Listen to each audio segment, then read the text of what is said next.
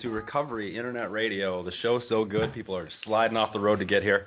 Uh, we've got we've got a, a, wonderful guest here tonight. Thank you for uh, braving the cold here. I know we're we're an internet radio station, so thanks for joining us uh, on the internet airwaves. And uh, if you're not from the Chicagoland northern suburban area, uh, you don't you might not know it's a little it's a little rough out there tonight. So thanks for being here tonight. Sure. Uh, I, I would like to introduce our host tonight and every night, Mr. Rick Atwater. Thanks. Thank you, Chris. Welcome to Recovery Internet Radio, our show Straight Stuff on Addictions. Uh, tonight, our tag is the Marijuana Maintenance Program, which um, will only captures a very small part of what we're going to talk about, but um, I thought it might get your attention. you just like the catchy titles. I, know, I do. I, like I know how you roll. Titles. Um, actually, I like one of my favorites was um, Crackhead Pinball. Remember that one? Oh, that's good. Yeah. Yeah. Mm-hmm. Uh, I don't I don't remember how many listens we, we got that night, but it was it was pretty good. So anyway, thanks for joining us tonight, uh, where we are every Sunday night at seven, um, and thanks to our engineer Chris, Ahoy. who's our regular uh, a regular engineer, Regular something. and our uh, guest David. Hey. And um, you can call in if you have any questions or comments or opinions. Um, you can reach us by calling 323-792-2977. That's our regular call-in number. That's 323-792-2977. Or You can always uh, we we we can take your calls on air live if you're listening right now. Uh, we can also uh, answer tweets if you're on the Twitter thing. You can follow us at Rick Atwater, and uh, I, I check that, and I'll I'll relay that to uh, the host with the most over here, and you can get your question answered on the air as well. yeah, That's at Rick Atwater via Twitter. You can also find us on Facebook at Recovery Internet Radio. Uh, check our website, recoveryinternetradio.com, to links to all of those locations and access to our archived shows. So if you want to go back and check out that crack Crackhead Pinball, feel free. yeah, Mhm. or any or any of the shows. Um, and frankly, most a majority of the people that listen to us do listen to archive shows. Mhm. You know, so that's fine. We're glad that you you whoever whoever you are out there that you're listening whenever you listen, and we hope that you um, consider passing the link along um, to anyone you think could benefit by hearing it or who might be interested in it. That way, that's how we grow. And that's I know we you you and I David were talking about that that you passed it you passed it around to the people that you wanted to listen. So that's Right. Welcome, everybody. yeah, hi all of David's friends and family. Welcome to the show. Welcome to the show. It's the only way I can get their attention. yeah. Talk to them on the radio. Well, definitely, yeah. Well, and and it'll be archived, so you can tell them about it later, and, and they can listen to it again if they didn't listen to it right the first time. Um, a couple of things. Do you want to mention, do you, Chris? Do, you, do we have anything we want to mention tonight? Or you want to take care of that at halftime? You Our- know what? I'd our just like to say a quick word about uh, a program that we're involved with. It really got off the ground. Sidekicks Mentoring. Um, it's uh, it's a volunteer program, absolutely no cost, and we serve um, youth in, in kind of youth adolescents in crisis. Maybe uh, picture big brothers and big sisters, but but they won't let you in. That's that's where that's where we uh, that's where we come in. So we're really looking for uh, for kids and for for mentors, people that are uh, looking to make a difference, and people that need a difference made. So if you know anybody, uh, please check us out at sidekicksmentors.org. Yeah, org. it's a it's a good cause. And uh, one quick thing that I want to mention is there is a film called Anonymous People, um, and it is you can you can see the trailer for Anonymous People by going to anonymouspeople.com. Uh, I believe anonymouspeople.com, and and they'll show you what it's about. But basically, um, it's about the recovery movement, and it's a very interesting film. It's not commercially available. It's not in theaters, but certain people have either purchased it or have have have it had it made available to them, and uh, and do private showings of it. And there's going to be a showing here in our area in Crystal Lake at the Dole Mansion in the listening room uh, on January 22nd at 6:30. So if anybody's interested in seeing um, anonymous people, it's really very interesting. I've seen it and uh, it's uh, startling. So I think I think they use the number 21 million recovering people in the United States. It's quite a few. Yeah. It's a powerful movie. We'd Yeah. love for you to, uh, if you if So- you can make it. What was the date and the time? January 22nd uh, at 6:30. I don't have the flyer in front of me, but I'm, I'm pretty sure that's what it is. And uh, you can always go. We'll put. Why don't we put the flyer up on the website on our website? Yeah. You can check Recovery Internet Radio tomorrow, and uh, it'll be up there. Okay. Ready to roll? Sure. Okay. Ready to roll? Yeah. Okay. We're good. Rolling. We're all good. okay. So I mean, um, so you and I have had a chance to talk, and we've known each other for a little while. Anyways, Sure. we've had numerous contacts at numerous locations that shall remain nameless at this time. All good. Yeah, all good. And uh, so I know a couple things about you, but you, I, I believe you told me that you you're from a pretty big family. Sure. I grew up. In, I was born into a an extremely large family. We were um, on the southwest side of Chicago, um, Catholic. Mm-hmm. Um, I was the seventh child of what would become 13 children. Hmm. Uh, by the time I was born, life was already a regimented set of rules. Hmm. Everything was That's the way it works with, with a big family. You got to Yeah. run it like a like a, a team. like an organization. Right, Yeah. right. You know, there were wash days for different colors of clothes. There was uh, behaviors for age groups, Hmm. and um, expectations that were without question. So you were, we were all going to church on Sunday. That was just understood. Yeah, you were going. Everybody was going to church on Sunday as a Yeah. family, Yeah. and um, chores were there was expected by age. Yeah, I remember I asked you what, you know, you lived in the city, and I said, what what neighborhood? And you said, no, by it goes by parish, Parish, there. yeah, yeah. We were in St. Camillus Parish. St. Camillus Yeah, Parish. there was a, there's a lot of them nearby. St. Symphoros, Our, Our Lady of Snows, uh, St. Rene, and they were all representative of different, um, basically communities Yeah. in the neighborhood. Yeah, areas of Right. yeah, yeah. So, so when so well, what was it like being you were you My were dad was a mechanic, and he he he was an independent businessman his whole life. There were times when he worked for other people, but for the most part, he ran his own business. Um, he had just opened up a uh, service garage gas station when I was hmm young, yeah and uh, and so uh, he provided for the family throughout the entirety of their life together. My mom and dad believed that they had a working agreement. She was in charge. She was the queen of the home, and he was the king of the garage, the gas station. right The two kingdoms didn't collide. They, rep, you know, they, respected they- each yeah, other. yeah As long as he kept providing for children, she would have more children. and, and as long as you you know, think they worked it out beforehand you know like okay can you cover this Oh no, it was No. re- it was really a fly by the seat of the pants operation, um, and because he provided for us, he was given allowances that seemed to be cultural, at least in my neighborhood. Hmm. If the provider came home from work having done his job, he was entitled hmm to certain yeah, liberties. yeah In our home, it was that dad was entitled to be completely bombed by Mhm. the time he arrived home. hmm He'd stop working at 7, and they would drink till into the night, eleven, eleven thirty. yeah Remember, when he came home, he was a visitor. right he was living in the queen's house then Right, at that point, you know, Right. take your shoes off, you Right. know, you know, and, uh, um, you know, there were times when we ran away from and hid when dad came home because we didn't know who was coming home. yeah you know, Jekyll or Hyde if he came home into the evening, seven, eight o'clock at night. But inevitably, it was a consistent theme. He was going to be drinking most Yeah. of the time. yeah was that was that um the culture at the time Well, actually, I admired that men would come after work to my dad's place and they'd sit in the back room and drink and talk. yeah I always wanted that in my life. yeah That you know, at at some point, I'd be able to hold um, a court with other people and have conversation.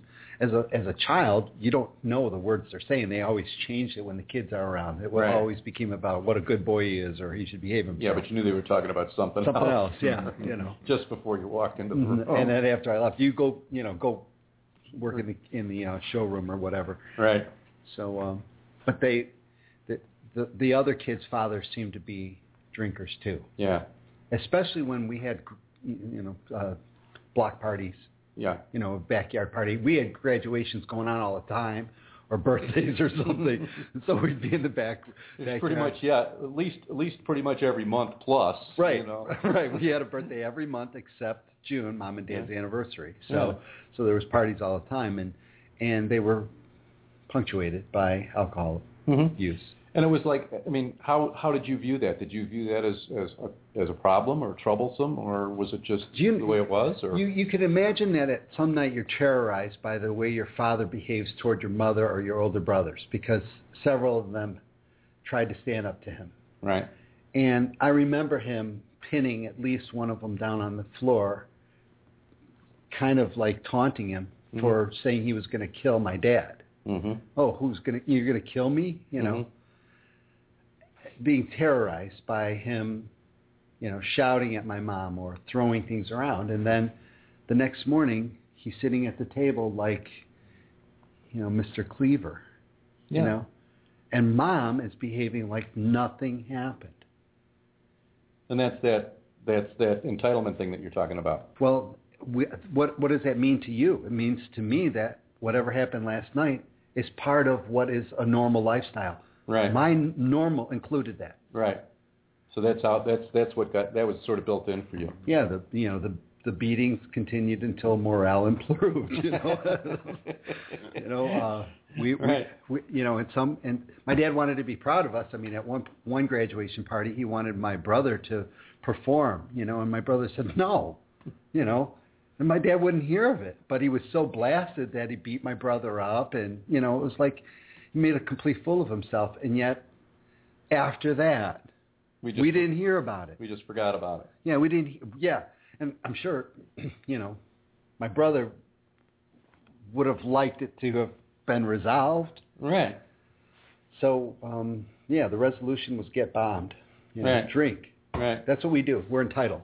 Right. When I went to college and and I, I, I was trying to get away from home more than I was trying to get an education. Right. I had failed to get to the boarding school, the seminary, when I was in grade school, uh, going from grade school to high school because, um, well, I found out my mom didn't have any money, but conveniently, some girl kissed me before I got to high school. My brother told my mom, and she said, "We're not going." Now let me just let me just back up a minute. So she kissed you, or did you kiss her? No, she kissed me. I Oh, never okay. saw it right. coming. Just checking. I was just never saw it coming out of the blue. Oh my God, yeah. You know, it was like Where she- where was I? I because I didn't need to go to the seminary, and it never happened to me. So I, I was like, I, I was, I was. Anyway, so I was at you that got point, you got kissed, and that was the re- that was the I was given punished. reason. And I was punished by putting being put into public school for high school. But later you found out it was because of the money. Yeah, and it was, you know, it was like thirty years later. Right. You know, and it was almost like by myself. Uh, I'm not sure. Probably because we didn't have any money. Makes sense. Yeah. Okay. Okay. Yeah. I get that. Yeah. Anyway, I went to this. Uh, this cool idea was uh, public school for half a day, and then a Catholic school for the other half a day for parents who couldn't afford full time. Oh. Okay. So we walked in between schools. I got a girlfriend. It was kind of cool. First year was nice. Got on the cross country team, and after uh, the first year of high school, uh, we, we were drinking in between classes, uh, in between schools. One of my friends would raid his dad's liquor cabinet, and that's where my, you know, we would test Yeah. alcohol. Yeah. Did you like the taste of it? No, I like the effect. I mean, Yeah. it was he started Yeah. with slow gin. Yeah. It was like a That was a- syrupy stuff. That was a test. Yeah, I know because who likes the taste when they first when you're a kid? Who likes the taste of alcohol? Well, none of I never heard anybody ever say that you beer know? tasted great. Yeah, You they no, just you went, know. give me another No, beer. exactly. Uh, Slow gin. Is that what you said? yeah, he was he was. That's ra- that red red stuff. well, he we drank it out of film canisters. It, it was who knew? so- Film can- is that what he? Yeah, the 35 millimeter film canister. He Oh, would raid his father's. Yeah, And pour a little tiny. that we would just drink it right out of Little there. shot of- Yeah. Here's yours. shot. Here's mine. Yeah, they were like little, you know, one shot I never servings. thought of that. That's that's fascinating. Ingenious, right? Ingenious. Kids these days, they won't know. They got digital Yeah. cameras. They'll never, they'll never get Yeah, they'll never the they'll never get that. They don't even know what 35 millimeter means. so, but but that wasn't my real drinking. My real drinking was uh, 15 years old. Um, prior to that, I broke. I, I I got elected to go to a leadership camp for the Red Cross, and having finished that camp, I was to participate in leadership seminars uh, in Chicago, the city Mhm. downtown. My parents had this thing: if you were involved in school or an activity, you didn't have to go to my dad's work, my garage. Do you have to work there? Right, but it had to be an organized activity. Yeah. So, I, I was, you know, scout. You're all about Red Cross, cross country. you Right, know. basket weaving. yeah, yeah, yeah. Yeah, Can I help you cross Underwater the street? meditation, Yeah. Whatever. right. I was in the scouts, so um, Saturday morning I get uh, head down to the meeting. The meeting starts at noon, but I'm going early because it you know saves me a half a day of working at the gas station. Yeah. How do you get? You take a bus there? Yeah, you- yeah. One one bus all the way downtown. So Yeah. I'm going to to the building, and I happen to be passing a place where uh, there's a lot of gay bars. Mhm. This is my 15 years old wearing Mhm. my cross country jacket on this, you know, Yeah. naive blonde haired Yeah. Southwest Sider. And the guy approached me in his car and asked me if I wanted a ride. So, Yeah. you know, sure. Yeah. These people in Chicago are really nice, you know. So friendly. And then he locked me in and molested me. Yeah. And um I got he dropped me off in front of the Red Cross building and I had so much experience in turning off the Hmm. tragic moments prior to that Mhm. I went to the Red Cross meeting and didn't say anything to anybody about it till I got home. And my brother said, "What? You a guy did that to you? You're gay." I'm telling mom. You know, so most of my fear was that he was going to tell my mom. He Did he? never, Hmm. and I didn't. T- you know, I don't know that she even ever heard about it. Hmm. But I didn't have another relationship for ten years. Hmm. What I did was proceed to get really good at drinking. Hmm. Um, our first Because that's the pattern. That's how you do it. Something happens. don't know how to deal with it. Go on to the next day as if it didn't, and then somehow magically it goes away. And the magic apparently for you was largely liquid. until um, my uh, one of a family member came um, and said, you know, pot, THC, LSD, this is the answer, Mm-hmm. and it was a con- it was the counterpoint to drinking, Mm-hmm. and his argument always was that drinking, you know, you're all drunk and hungover, and Mm-hmm. you don't have any of that with these things, Yeah. you know, and uh, um, by and large, I mean, there wasn't that heavy, you know, Sure. uh, Sure. You can Hangover. get, get hazy right, yeah, rather than drop out, really, yeah, rather than whatever yeah. So, uh, blackout. so, so there was this, all you know, it, it was almost like competing doctrine in the same household, you know, and all of it was about avoiding dealing with things. What would have happened? Um, so you were like still in high school Right. after this happened. What, what would happen if it got out in your family that you were smoking pot? My mom knew that my other brothers, among them, first of all, we all knew that there was drinking going on. When my dad caught me drinking at 15, he, I thought, uh-oh, I'm going to get the crap kicked out of me now. Right. And he said, behave yourself. And he walked away.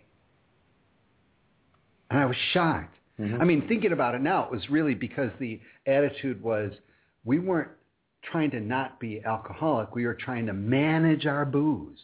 Right. That was the message. Yeah, I mean, he, you know, if a guy crashed the car, it's all he didn't know how to handle his booze. Right. It wasn't that he drank too much. What is so looking back on it? What did he mean by behave yourself? He meant Don't get caught. don't get caught.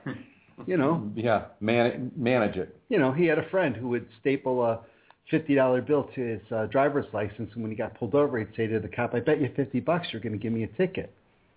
you know, and he didn't get tickets, and he lost fifty bucks a stop, but he didn't get a ticket. Yeah. You know, um, that was the attitude: handle your booze, and that was his last resort, kind of handling And of it it goes beyond. It really actually goes beyond handle your booze. It goes goes all the way to handle the consequences of your drink. In other words, Right. if you're going to drink, make sure you manage all your shit around the around what's going to happen. I, I got that message loud and clear. Yeah, like Yeah. Yeah. staple. Think ahead. Staple the fifty dollar bill, and da, da, da, you know, yeah, Yeah. that's that's yeah, that's very sophisticated. I did the same thing at the end of my drinking. Yeah, Yeah, I, I mean, it was. had it gone up to a hundred by then? Well, I had never no, I had never done the staple to Oh. the, the driver's license, but I had tried to instead of get sober, I had tried to arrange my life so the consequences would be eliminated, so that I can continue drinking too much. How do you do that? I mean, how do you arrange your life so that the con? I mean, I, I, I can I could guess, but why not, how did you do it? Um, at the, well, first of all, I became Mr. Mom, which was really great because it was like, you know, my kid needed me. The wife couldn't stay at home with uh, with Right. her, so for three years, I drank and raised my daughter Hmm. So you were at, uh, at home. at home. You're not driving. You're not in a public place. Well, You're driving a little. most of the time I'm not driving. I had to drive to the liquor stores to get booze, and I had sometimes I ran out at the wrong time, so I'd be driving drunk. Right. One time with her in the car. Right. Well, one time I remember because the cop stopped me, and I got off. I had such a good Why did he stop you? Because somebody had seen me throwing a beer bottle out of the car, and reported me. Oh, Thank God he didn't look under the front seat of the car. I mean, I had more beer. yeah. but I had a good story. I to, it was managing the consequences. I had the phone book. I had the piece that I was going. You know, it's like, and he he said, uh, somebody. I said, no, it wasn't me. I said, I'm here's where I'm going. Oh, it's right there. Here's what I'm going to get. It's for my kids. He's back seat sleeping. He let me go. Huh? You Eventually man- I got you caught. man- oh, you did. Yeah, eventually I got caught. But at that time that, you managed it. I was. Your you know, dad would have been proud. right. I mean, that's the thing. I had done the That's job. thing. You had done the job. So that's what you learn. So you that's the kind of thing. Even back, even when you're talking about. So we've we've moved forward from you know from from through high school through, and and the the whole being molested thing is in the background, distant past. Well, I get a reminder of it when I was 19 in college. You know, got picked up by a couple of uh, novitiate monks at the school where I was studying because 19-year-olds could drink wine and beer. Mm-hmm. Officially, I wasn't molested because I was a cons- I was an adult. Oh, that's that, how I got That's taken how that works. to his cell in the monastery. I don't know how I got there and Right. woke up with him on me. Was. Yeah, consenting, I, pre- I presume. as far as he was I had- concerned, I guess. Yeah, well, no, nothing ever came of it because when he was done, I got dressed and walked to my dorm and proceeded to have my school day. Hmm. Once, once again, it was like you know, close the box, push it aside. Push it aside. I'm done dealing with this. The, uh, the first incident was not even a not even was a distant uh, memory and not even a thing. Did you think that, had you th- ever thought that that had affected you? Not until I was divorced. And then Then I, then I, you know, at some point, my divorce was a heartbreaking experience. You know, it destroyed my family. You know, we weren't right for each other. Yeah. Two good people weren't right for each other. yeah But we brought this beautiful kid into the world, yeah and and so after the divorce, I'm reviewing my life, and I realized and there's there's these incidents. there was a ten year period after my first molestation where I had no meaningful relationship with anybody. of of either gender Right. for no like no like no friends. What where did Well, I had friends, but everything Yeah. was, you know, it, it really was, you know, I was Like a arm's- scout leader, length so I had of the kids that I worked with, and I was, uh, you know, I had friends, brothers, uh, you know, some guys we'd hang around with at college, college Mm-hmm. buddies, but I never had that special person Yeah. who I get to share my life with. Right. Um, I guess, Why do you think that was? I mean, what what's the mechanics of that? Well, I have to say that um, uh, I was prevented from learning enough about myself by my mechanism of avoidance. Okay, gotcha. You know, Yeah. it's like it's like if if all I needed to do was comb my hair, but I was too drunk to see that my hair was uncombed, then I would never know to comb my hair. Right. I mean, it's not it's not you just that didn't basic. have the you just didn't you never developed the skills you never No. developed the what would what it would take to have my heroes relationship were the guys who said, you know, I always want to keep a steady high. yeah You know, always want to be Right. high. Or, or you know, put my drunk on. yeah You know, And if I wasn't drinking, I was thinking about drinking.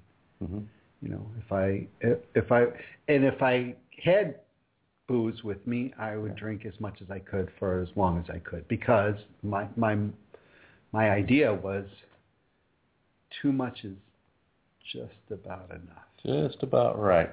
Yeah. Yeah. And I was among friends because like the culture that we had grown up in where the men were entitled to drink, then, you know, me and my gang, we had done our daily requirement, whatever that was, and then it was time to drink at night, you know. And sometimes it was it didn't even matter at night, Yeah. you know. So from the time, so post um, your experience, you, you went to uh, uh, Benedict, Illinois Benedictine. Right. Then I went to Columbia, finished up there. Okay. All right. When I when I went there, I had re- recognized that I was way out of control. Um, when I was in uh, Illinois Benedictine, I mean, not only was there that experience, but there was the whole lot of weekend drunking and weeknight drinking and Mhm.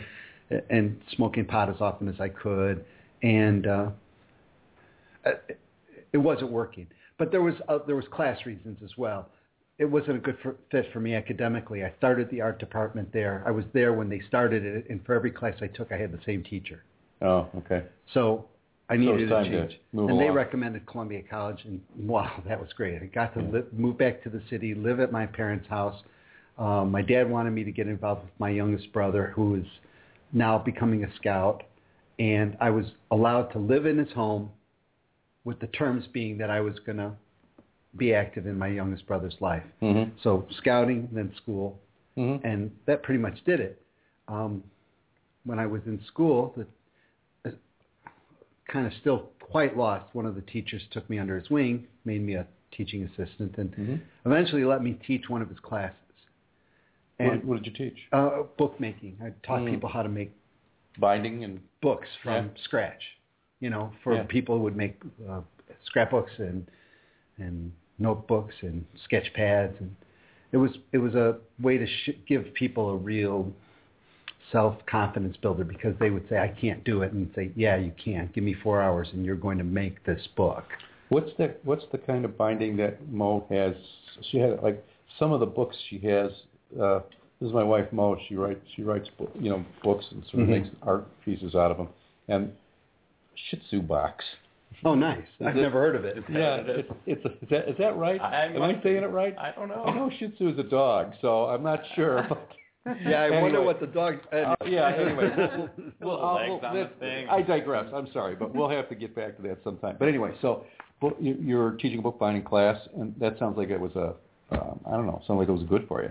Right. And he said to me after one, you know, one particularly good class, he said, "So what are you going to do now?" And I said, "I'm going to go home and get drunk." he said, "Why?"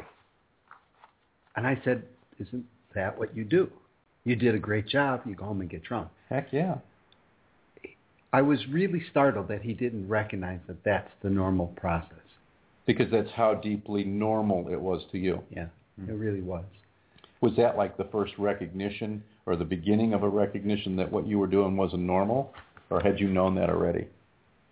Oh, that's a good question. There was a guy who had driven me home from my dad's gas station. He often had to get us guys to drive him, us home because we were kids and Right. school days and school nights, and dad was going to be out for a while. And one of them, I said, well, you know, my brother had influenced me about, you know, pot was a better alternative than drinking. And he said, oh, man, those guys are going at it. And I go, yeah, they should be smoking pot. And he said, why? I said, because, you know, it's better than beer. He says, what, what about the possibility of neither? And I looked at him like, you know, hmm. when did aliens land? What? What are you talking about? What? I remember he was driving this really sweet Pontiac with this like like romantically beautiful dashboard and and you know it was like a Catalina back in the like Oh, 60s 70s. I mean it was really this neat car. But I thought, dude, you are a communist. you're, you're, yeah, you're an You know, you, you so know. th- those two guys, those two voices were the two in the long line of like this is normal that were not who spoke to the it's not normal. Okay.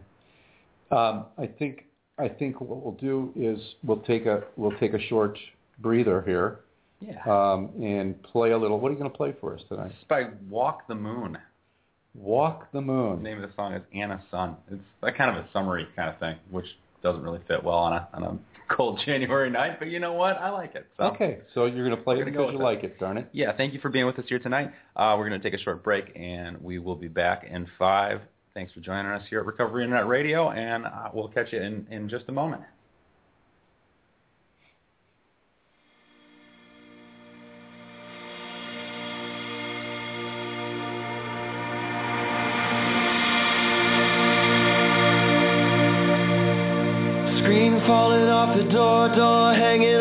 My feet are still sore, my back's on the fringes. We tore up the walls, we slept on couches. We lifted this house, we lifted this house. Firecrackers in the east, my car parked out. Your hands on my cheek, your shoulder in my mouth. I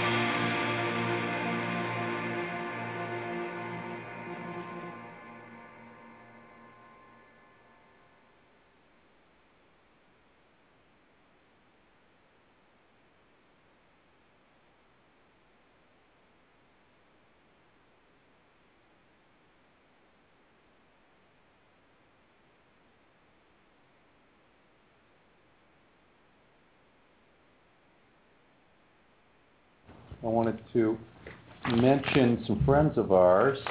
Um, let's see, who we got? We've got uh, Dirty Laundry Designs. You know, Uh, and I'm, can I uh, interrupt just just really quick because I I think we came back and uh, the mic might not have been on for for your reintroduction. Oh, okay.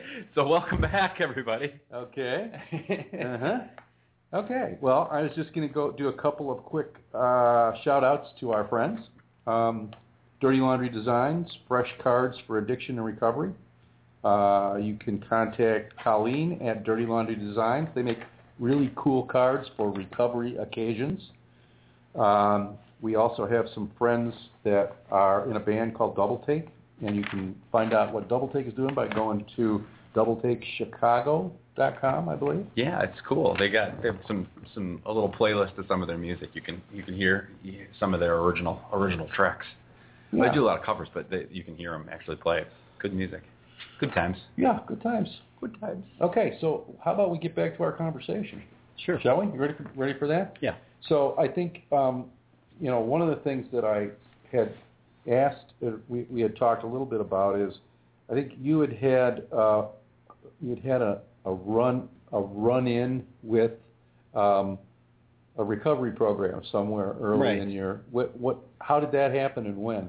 I I'm not sure of the exact date, but uh, I was back on the southwest side of Chicago, and um, Were you still going to Columbia or was it I after think this that? was before I even got to Columbia. I think this Oh, was okay. during my drinking at the first school. Okay. My eldest brother um, took me to my first AA meeting. Oh, okay. I don't remember him staying inside or if he Just dropped me off you there? Yeah, um, because of all the brothers, he was like the most responsible, serious. Like, you know, he was he's the he's the archetypal first son. Yeah. He's got twelve behind him. you know, Right. You know, he's Right. the, he's the first child. So Yeah. so I'm at this meeting and um, I remember being possessed by a judgment against everybody. Mm. They're replacing booze with coffee and smokes. hmm It was a, the place was a cloud. Sure. What did they say? It didn't matter. It was them versus me, Yeah. and I'm not one of them. Yeah. Yeah. It wasn't exact. You weren't. You weren't joining up. No, Right. no. The smoke I smoked wasn't allowed in that room. You know, they didn't. You know, Right. yeah. So, and, and it didn't make sense. So There was some irony there that you're pissed off at smokers, but Yeah, exactly. Yeah, yeah, yeah. So, uh, yeah, that was the one and only visit prior to um, the real trouble I caused myself. Yeah. Yeah. So okay, so that I just want to because I I know we had spoken about that before, and I just wanted to you know, it's like your brother must have known something. Oh, I'm sure he wasn't the only one. Um, I constantly, throughout the course of my adult life, believed I was owed something. Hmm. So had, when my parents kicked me out, I just showed up at another brother's door and expected him to take me in. Hmm. And he did. The guy's, you know, just great. Thank you, God, for my brother, you know. And he never liked me having me around. He never would have said, hey, come on and live with me. It was But like, when you showed up, yeah, it was like, all right, whatever. You Yeah. Know? And uh, the last time I showed up at his place was in um, 88.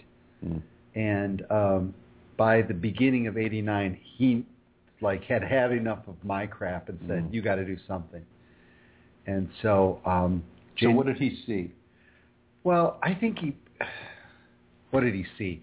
I was avoiding making any commitment to a real life. I I was a really good photo assistant. I worked with some of the great photographers in Chicago.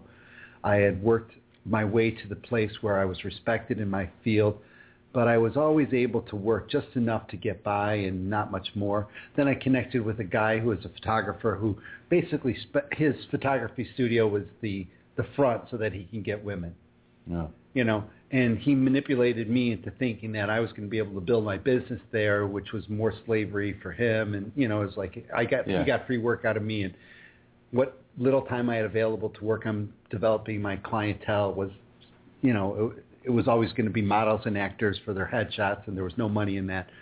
So I was really always scraping the bottom. Hmm. And, um, So that's what he, that's what he saw. He was saw like that. Yeah, I was a added. going nowhere guy. Well, and drinking my ass off, and Right. you know, and, and, and being altered as much as possible, not Yeah. contributing to home life, Right. you know. And uh, so I went to ACOA. Hmm. Uh, first meeting was on January 1st of 1989. hmm And that's and that's just for those who don't know, adult children of alcoholics. Right. Obviously, I had a problem with my dad's drinking. Right. It messed me up, Right. you know. So um, without anybody making me, I made a commitment to not drink. So from that day, While you were going to ACOA. Right. And then, you know, it was a beginner's meeting and, you know, and so we covered the first three steps. It was a large meeting over at the Northwestern Hospital's cafeteria or Mhm. something, you know, Sunday mornings. It was kind of cool, hmm you know. Uh, met a therapist through there and she offered a group therapy for working the 12 steps of adult children of alcoholics. So I took it and went Mhm. through it and graduated, got a certificate, you know, I was Mhm. qualified. So Even though you didn't really need the certificate, my Uh, friend. or or or or the or the gra- you had you hadn't even found out what graduation was yet. no no no no. So there I was, and um, September fifth, I met a woman who I married five weeks later. Wow. And one of the things that she liked about me was I wasn't drinking. Oh. Was she also uh, an ACOA? I, Or- I you know, uh, I mean, you didn't meet her there. she wasn't. what I- no, my no, I question. didn't. The the the the one woman I did meet at ACOA reminded me never to date in the program. You know, it's just kind of wow. Yeah. Um, but that's another story altogether. I mean, it, mostly it was it was a lot of self hatred, and it was devo- directed at me because I was the nearest person, and our time were pep- was peppered with this real hate speech. And then call me, you know, yeah, I love you. Call me. No, I don't Yeah. think so. Yeah. no, Uh, but I met this woman, and she was just you know perfect for me, and I was perfect for her. We got married, and had this great kid. And um, at some point during the first few months of our marriage, somebody gave me a bottle of champagne for a job well done. Mm. And my wife said to me, "Let's have the champagne." I said, "I don't drink." I had actually been working as a bartender for, at Excalibur, not drinking, and and I think that's the reason they kept me because I stunk as a bar a bartender, but you didn't drink up the profits, so. and I I was able to narc on everybody who was, you know, Yeah. it's like you know, you know, and so uh, the bartenders hated me, and the management loved me. They wanted to keep me around, and I wasn't drinking. So, um, but she had we had gotten this bottle of champagne, and she said to me, "Come on, let's drink it." I said, "I, I don't drink." She said, "What harm could it do?" And I said, "You're absolutely right. What harm could it do?" yeah. and we drank that champagne, and with that, the floodgates opened. From 1989 until 1998, I proceeded to drink and smoke dope as much as I could, as often as I could. It was like I had never stopped. And my the cool part about me being married to a flight attendant was when she was gone, she didn't know how bad it got. Yeah. As long, I mean, there was one time. You one- could hide it. Yeah. well, one time she, you know, the trip canceled, and she showed up back at the house, and I got, you know, the porno videos, and I got the cigarettes, and I got the booze, and I got a bag of reefer. And she, what the hell's going on? I thought you were on a trip. This, Right. this is my time. This you know, party. You know? Don't you understand?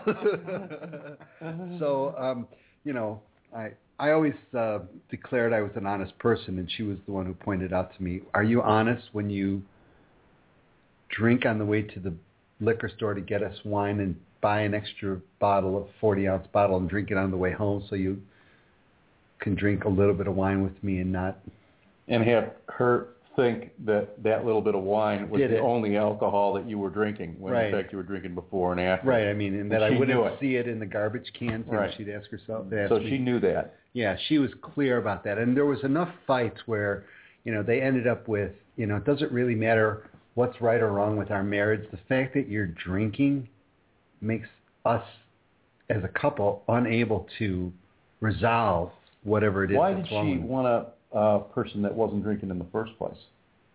I don't know That that she a- wanted. She just liked the fact that I wasn't. Right. She had been divorced. She was married to a, a, a musician for a while, and I don't know, you know, why they broke up or whatever. You know, I just think that they had grown apart. Okay. And um, uh, but yeah, she didn't know what alcoholism was like in my family. Right. Um, and her own family history, that's hers.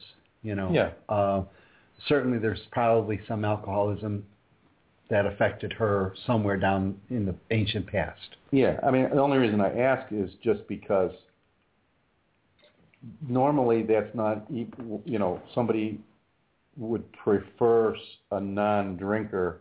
There's usually they have their own reasons for that, Yeah. whatever their own their own experiences with their stuff or somebody else's in the past. She certainly had experiences. so she already had a Something. mindset that it would be better if she was married to somebody that didn't drink. And then when I became a drinking guy, and it went right from zero to sixty, Right. I bet you she was sh- shocked. Was she- hurt, was hurt. Is, Yeah, is the word. When you you know you like that's a that's betrayal. I mean, that's like totally you you told me you didn't drink, and now what? Yeah, you're, you're you- drinking like a fish for ten years or Yeah. eleven years or however many years. yeah Yeah. yeah. Okay. So yeah, and that that just ended up destroying the marriage. That Right, I mean, other things. I'm I sure. you know I I got to the point where you know I was watching the kid and drinking because I you know it was, it was permission was granted. There was you know you feed this child, you nap this child, you change diapers, and you prevent her from putting her fingers in the electric socket, and you're pretty much done. yeah. Now I was really an active dad. I doted Yeah. on my child and I did whatever I could, Right. but I felt entitled to drink. Yeah. You know, so. Um, Yeah, and it reminds me of what you said about your dad in a way. Like if he did what he was supposed to do, he was entitled to drink. Right. And you know, the the problem for me was I would drink while I was watching my kid. Yeah. Now, you know, we had a stroller so I didn't have to drive, you know, so, so you know, Yeah, right. you know, the You can DUI and- You can drink and walk. DUI for a stroller, you yeah, I don't know. know. What do they call that? A TUI? I don't know. An SUI? I don't know. Trollery. anyway, I uh I remember one time uh she was still a baby and uh I was supposed to be giving her a bath and I had been drinking hard liquor. Um probably because I didn't have a chance to get to the liquor store. It was too early in the day. And so uh I'm drinking um clear liquid alcohol. And uh she's in the the tub and I'm filling the tub and I'm so jacked that I faint Hmm. and uh the water's filling Yeah. and uh thank God I hit my head hard against the porcelain of the tub and it brought me back to. Right. But if you hadn't, She, I, I would have killed my kid that day. yeah. And um that was near the end. Yeah. That was near the end. It was like, you know, I did get a DUI and I did drive on a suspended license and I did, you know, the trouble I caused myself was because I I drove on that suspended license for 3 months. Went to we went to Houston and I rented a car and drove on that suspended license in that car. If we would have stopped in Houston, my wife was at a conference and I'm got the kid and me and we're spending our days together and now daddy's in jail. right. You know? That could have gone very badly. It went badly as it was. I got stopped in Lincoln the Hills, the nearby community. Anyway, um I I So what launched you finally back into the program? What got me to get started was in 1998 as a child raising parent at home I had tried everything I could to stop drinking or to not even stop it but to make it not be so impactful negatively impactful on my life. Right. uh neighbor said well just you know drink less. I was like I tried. Yeah. drink water in between drinks. I tried. I tried you know my dad had this thing was you know not before seven o'clock at night then it became not before five o'clock then it's you know five o'clock Yeah. somewhere um that was kind of my thing you know there wasn't there, there was no parameters I could set by which drinking was okay the last day of my drinking I figured I had it totally worked out. I had done all the house cleaning. I had done all the dishes. The house was ready. We were having a block party that I could walk to, Hmm. and my wife was at home, and she promised to take my daughter from the time the party started till the end of the day. So I had every single base I had covered. covered it. That is called managing your drinking right down the line. Your I dad got a once gold again star. would be proud. it was a gold star moment for me. Mr. C, wherever you are, your son He did it. finally made it. Yeah, yeah. And um, the block party ended before the tapper ran dry. Hmm. So one of the neighbors said to me, "We're going to go finish this at the neighbor's house. You want to join us?" Wow, I made it. Sure. Not only am I drinking, but I'm welcome in this community to join them for their party. So we went and we continued to drink into the night, uh, playing penny poker and drinking and drinking. And I got so I was so drunk that we well we drank the tap dry and then they opened a bottle of Miller genuine draft and put it right in front of me and I never ever even lifted the bottle. I was so buzzed. But I knew it was time for me to go after I suggested that we play strip poker with all their wives. Yeah, right. Seemed like a great idea to yeah, I remember you telling me that. I was laughing. You play strip poker with other guys' wives. yeah, I love know, that. Yeah. I that I didn't get beat the hell right Yeah, there. It surprises me, yeah. but you know they were all drunk too. But you know, then it was time for me to bombos, you know, and Got to run. I got it really. yeah. It was only a, a block and a half away, but I stumbled, hit several trees on the way, and got home and uh, um, passed out in the living room.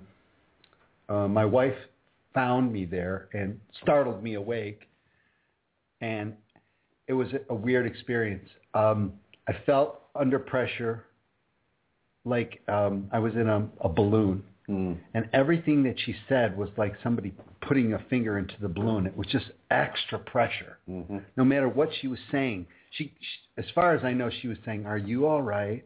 You don't look good." But what I was hearing is something. You look bad, you know, and it was really. Right. So I ran out of the house and I went, found the car door open, and passed out on the floor of the car. She called the cops, and they came over and she said, "I'm really worried about him." And the cops said, "Well, if he's in his car and he has his keys, Yeah. we're going to have to arrest him." Right. Fortunately, I had walked, and so the final, you know, the silver lining on the gold star was that they weren't going to arrest me Yeah. because the keys were hanging up and I didn't have them. So I Yeah. slept it off. And the next day, I think it was Labor Day weekend, I really felt like crap. But I was also um, not only the physical, you know, the immense headache, that nauseous feeling Mm. all day. I had had that plenty of times, and you know, hair of the Yeah. dog will take care of that Sure. or make you some other place. but but uh, um, the day was marked by isolation. She left me alone, Mm. and toward 3:30, she came up to me and said, "What are you going to do now?" hmm And walked away. She didn't even want an answer. Right. What are you going to do? Not what are we going to do? It was not my. It was not her problem. All right. And I wanted the heat turned down. I wanted to not feel like this. And um, I had a moment of clarity. And that meeting that I had attended where those guys were smoking and drinking coffee w- seemed like a better alternative than what I had here. Yeah. That, that there was a thing called AA. L- ACOA had told us enough about what AA was. It seemed like I had finally qualified. And so I said to her, I'm going to AA. hmm She said, good.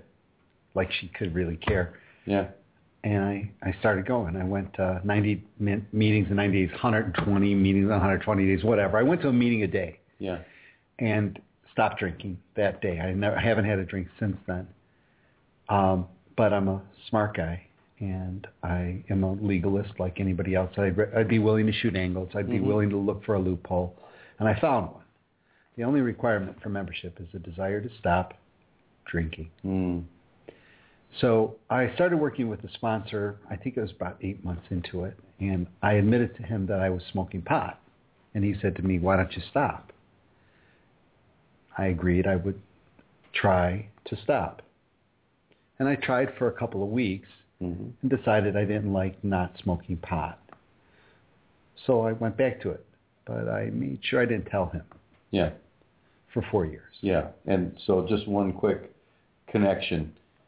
Remember the title of the show, the marijuana maintenance program, right? And this is where it begins. This is where it begins. Sorry for the long introduction. Well, that's okay. That's what we. That's we have to have the whole thing.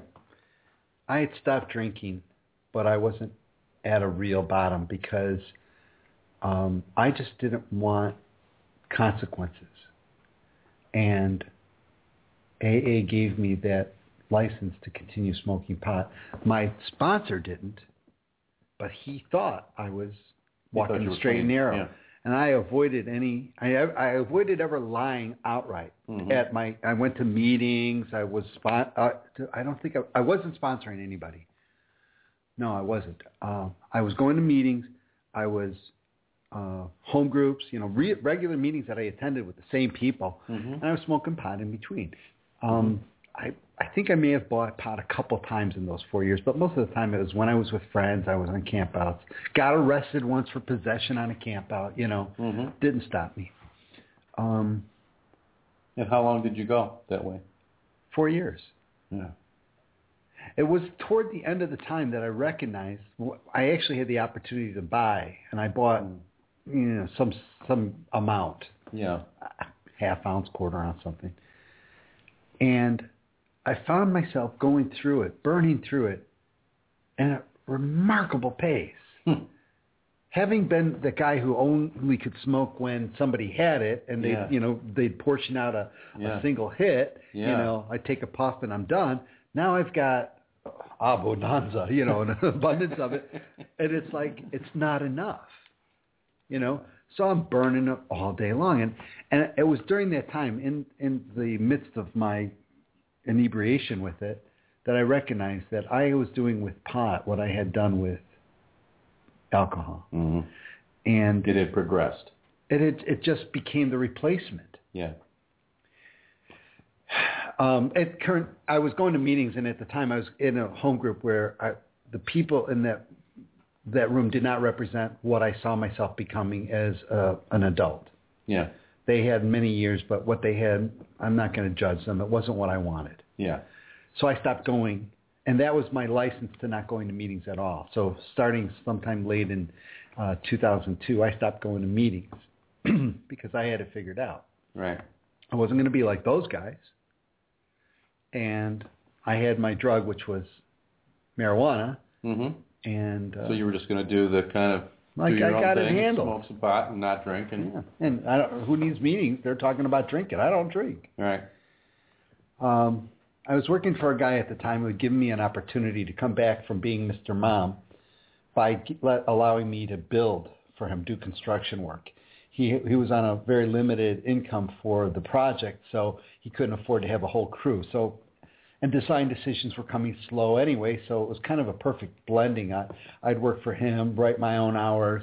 He could afford to pay me. The project went slowly along, but it was proceeding, and he didn't care if I smoke or drink on the job. Well, I didn't drink, but hmm you know, I, I, I smoked, and then it, there was a point at which he said, "You know what? This isn't working. Uh, you can't be, you can't be working here smoking pot." And so, uh, I was shocked because I had worked for him for years in photography, Yeah. and you know, we never smoked during photography jobs, but Yeah. this is just construction, you know. Yeah. So, um, but he said, no, you can't, you can't smoke if you want to work for me. And so, uh, the last time I did smoke pot, I was working for him. I finished the day's work and found the stash and figured I'm entitled. Now, at that time, I was drinking a lot of coffee because I wasn't drinking, and I was smoking cigarettes because I, you know, because they're legal. You know, Sure. God for you know whatever, they're still legal. Um, and uh, then I smoked pot, and my heart started racing, and I threw up, and I felt sick, and I realized that I was in the same boat I had been in in drinking now with Yeah. pot. Yeah. And I went out on the guy's back porch and I'm sitting there and I I look down and my fingers are pointing at each other about a half inch apart from each other. And I and I think of that that picture on the Sistine Chapel of Yeah. the finger, God and and man reaching out. And I I said, God, I I can't do this alone. Help me. God help me. Mm. I want to live. And at that moment, I made a decision. I was done. Mm. I haven't smoked pot since. I haven't done mind-altering drugs since. Mhm. And when was that? Um, sometime in April of 2003, I, I say that my sobriety date is May 1st so that there's no, you know, Yeah. scrutiny Yeah. about it. It's Yeah. an easy day to remember. Sure. So, uh, Better than April Fool's Day, anyway. I think. I had plenty of those. I don't think it was just April. Good morning, another Fool's Day. Just kidding. yeah, my sobriety date's April first. Just yeah, kidding. Yeah, yeah. No, So, May first, better. Yeah. yeah. So uh, I had a friend come and t- take me home, and uh, and then I went back to the home group and said to them, well, first off, I didn't tell them.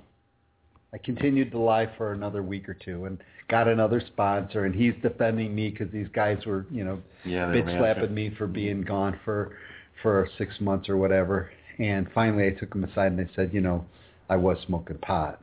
At which point he said to me, you really should find something that works for you. We don't smoke pot. You don't want what we got. I can't be your sponsor. I was devastated. Hmm.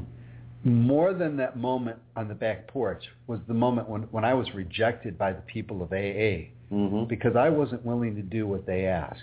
Yeah. I asked another guy to sponsor me, and then I proceeded to ignore him for a month. And when he finally caught up with me, he said, I'm not your sponsor. I said, why not? He says, because you don't call me. Hmm. Good luck. So I got another guy and asked him, and he said, sure. And we talked a few times. And I realized I'm not doing this. You know, I'm I'm I'm very I'm in a very dangerous spot. Right. So I finally found a guy who ke- I kept as a sponsor for eight years. Hmm. And we sit down with him and I said, all right, I was in AA for four years before I got to this place, and now I'm ready to work the program. Here's my story. And I told him, I said, I don't want to have any secrets with Right. you. Beginning to end. You got to know all about me. Right. And then he was ready to help. Right there. He says, you know, I can't help you if I don't know where you are. Right. So don't lie. Don't omit anything. Tell me the story. Yeah. and that and he was my sponsor for for eight years.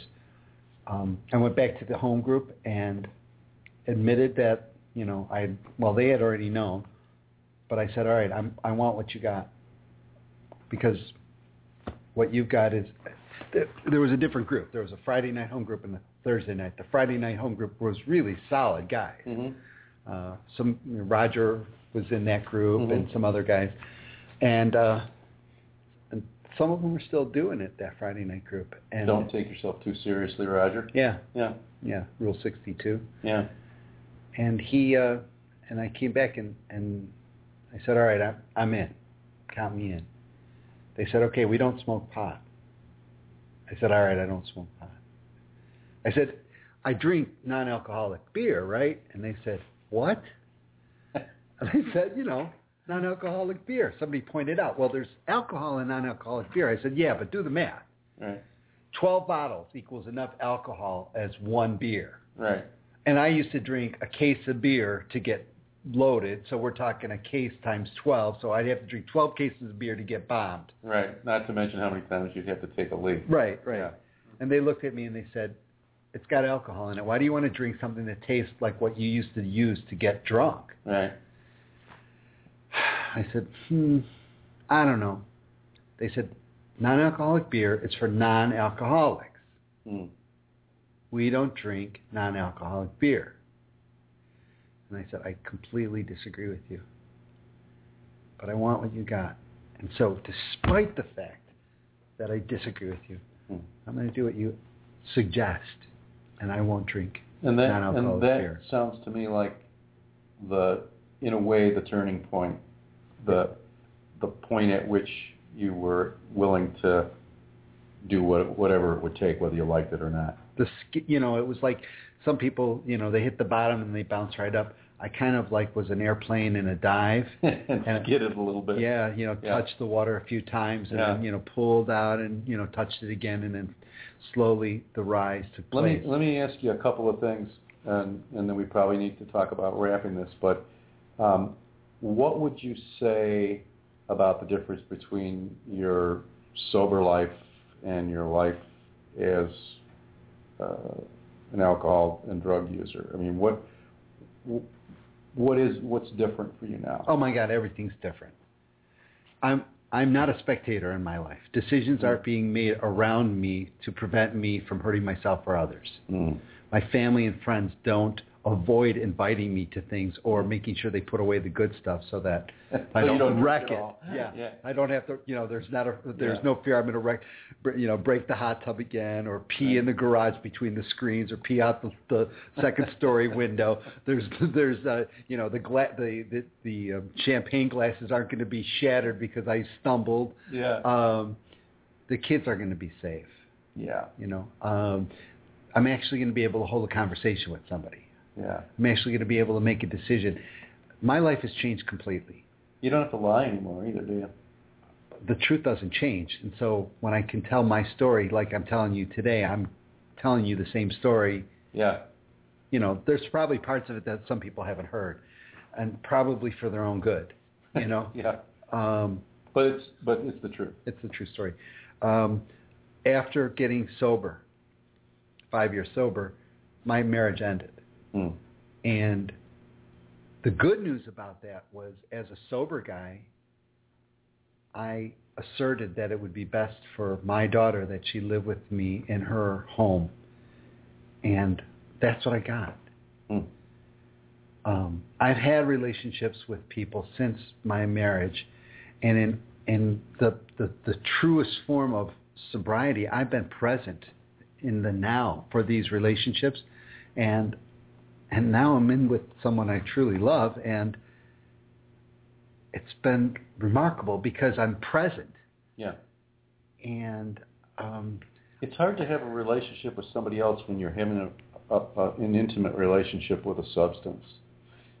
it's and all the baggage you carry And with all it. the baggage that comes with that, exactly. You know, All- there was a time in our this woman I'm with, uh, Rini is really fine, and the, early in the relationship she scared me because it seemed a lot like something in my past. Mm. Sober guy, talked to her. It took me a while, but I talked to her, and what a difference it made. Mm. Drunk guy, stoner guy would have hightailed it. Yeah. And then, of course, categorized it as her problem. You know, well, you know, Right. what she wanted was totally unreasonable. Right. Turns out we wanted the same thing. But sober guy gets Came honest. back. Came back. Yeah, stays in the stays in the game. Acknowledged the mistake, that avoidance, that a week long of avoidance because I was so afraid, but then talked. Let me, uh, and, I, think that's really a good. Those are some really good things, and I know in, in the program they, I think they talk about some stuff called the promises, and maybe not all of them aren't in that in those last statements, but some of them are. Yeah. You can you can sort of extricate some of the, you know, the key ones. But one, I guess I kind of want to ask maybe one final question, and that is, I know we were going to talk a little bit about the legalization matter, and I think we're going to skip that tonight because that's a whole Okay. that's a whole nother, you know, a whole nother ball. Legal or otherwise, I'm not using it. Yeah. So for So- you, it doesn't really matter Yeah, if it's it's not my or if it it's not my battle to fight. I hope that whoever's dr- using it isn't driving. yeah, and doing it responsibly, like you Whatever. would do anything else, other things that normal people do. Yeah. We don't really know that much. I've about. already done my share. I'm good. Yeah. Okay. Thanks. So if um, there were some people out there, some uh, people out there that were listening that maybe were thinking about um, getting sober, they were they heard your story, they um, maybe they were in the early part of their recovery and they have some questions in their, in their head. What would be a couple of the main things that you would suggest to peop to those folks, either early recovery or somebody who's considering recovery? What would you say to them? two weeks before I got into AA, I thought I had it figured out. Mm. I thought I could manage my drinking. Mhm. When I finally hit the bottom, and the bottom took me four years to hit completely, because I stopped drinking four years before I got sober. Yeah. And the, hitting the bottom, I recognized that if I'm only looking in the mirror, I'm always going to get the same answers. And I'm not the smartest guy in the room. There's a blind spot in me that relates to alcoholism and drug use. And I can't see myself using it appropriately. I don't know what that looks like. I never will, and I don't care. I, I, I don't mind that I, ne- I won't. What I found out that I could live in the Garden of Eden as long as I don't eat from that tree. Yeah. Right. But it's still the Garden of Eden. Right. I have work potential, fulfilling relationship potential. I have a lifestyle that is actually worth living. I guess the hardest part was humility to take direction from somebody else. Yeah. And I think the biggest hurdle was acting before I understood. Somebody came in and said, do this. This is how it works. Somebody said to me, this is how it works. And I said, why does it work? They said, this is how it works. Not why it works. This is how it works. Right. And that's the hardest message to get to somebody new. We're not going to tell you why it works. We're going to tell you how it works. Because if you do this, it will work. hmm I knew a guy who spent 10 years trying to figure out why and wasn't sober. And the minute he started listening to how it works and doing that, he got sober. And two years later, he now understands why it works. Yeah. But that's something you find out in the rearview mirror. Right. It's like a lot of times putting something together is difficult, it, um, but if you follow the directions, it, you know, it's a pain in the neck, but it usually works. Right. And I think that the if we can if if I was going to share with somebody who's trying to to think if it's for them or not or somebody who's new in sobriety you're surrounded by people who know you because they know themselves and if they have recovery and if they aren't drinking and they are working on any kind of realistic program of recovery you can trust them Hmm. but but you have to feel comfortable with them enough to trust them. But you can tell if you go to enough meetings with these people and you listen to them and you listen to what people say about them and to them and who talks to them, you'll get a sense of who the person is you can trust, Yeah. who knows you. Because there will be a time in your sobriety when they will say something that you categorically disagree with. I know I did. hmm And at that point, I was at the junction of, or the intersection of, Right. do I do my When will or said- do what they want? I disagree with you, but I will do it. Made all the difference in the world to me. Well, David, thank you for coming out tonight. I appreciate it. You and Reed. Very nice. Thanks for having us. Nice. I'm, I'm humbled by it, and Nice job. Very nice job. Good message. And uh, we've got a couple of uh, couple of things we want to say in in uh, in closing, and uh, and then we'll we'll we'll shut her down tonight because good heavens, we got to pull you out of the ditch. Any listeners out there listening live in the Yeah, area? if there's anybody else out there to- that has uh, has chains, it's we almost made it all the way yeah, here. It's like how how far are you? like 500 feet. I mean, oh, like, right. back. just right there. Anyway, thanks tonight to, to David and also to Rini for being here, and thanks to our listeners um, for making us uh, a successful little underground support source for the recovering community. We'll email out our reminders for next week's show, usually Thursday or Friday. If we get lucky, sometimes. Saturday. if we don't, um, we try to look at recovery from a wide and open pers- perspective. So we we have a, a wide range of um, ideas and thoughts here, and um, you know those those thoughts belong to the people that express them. Um, remember, please to check recoveryinternetradio.com. That's RecoveryInternetRadio.com. for all our archive shows and to sign up for our email reminder list. We hope you do uh, sign up for that list and do log on to Recovery Internet Radio because we very nice, know. very nice weekly email. I mean, It's graphics. really- it's it's sweet. Yeah, it is. nice. I might vary it this week though, just for the heck of it. But anyway, um, but we would like to know where our listeners come from. So if you log on and get onto our email list, we would know that because we're an internet radio show. We don't know where the heck you are. So we'd love to hear from you.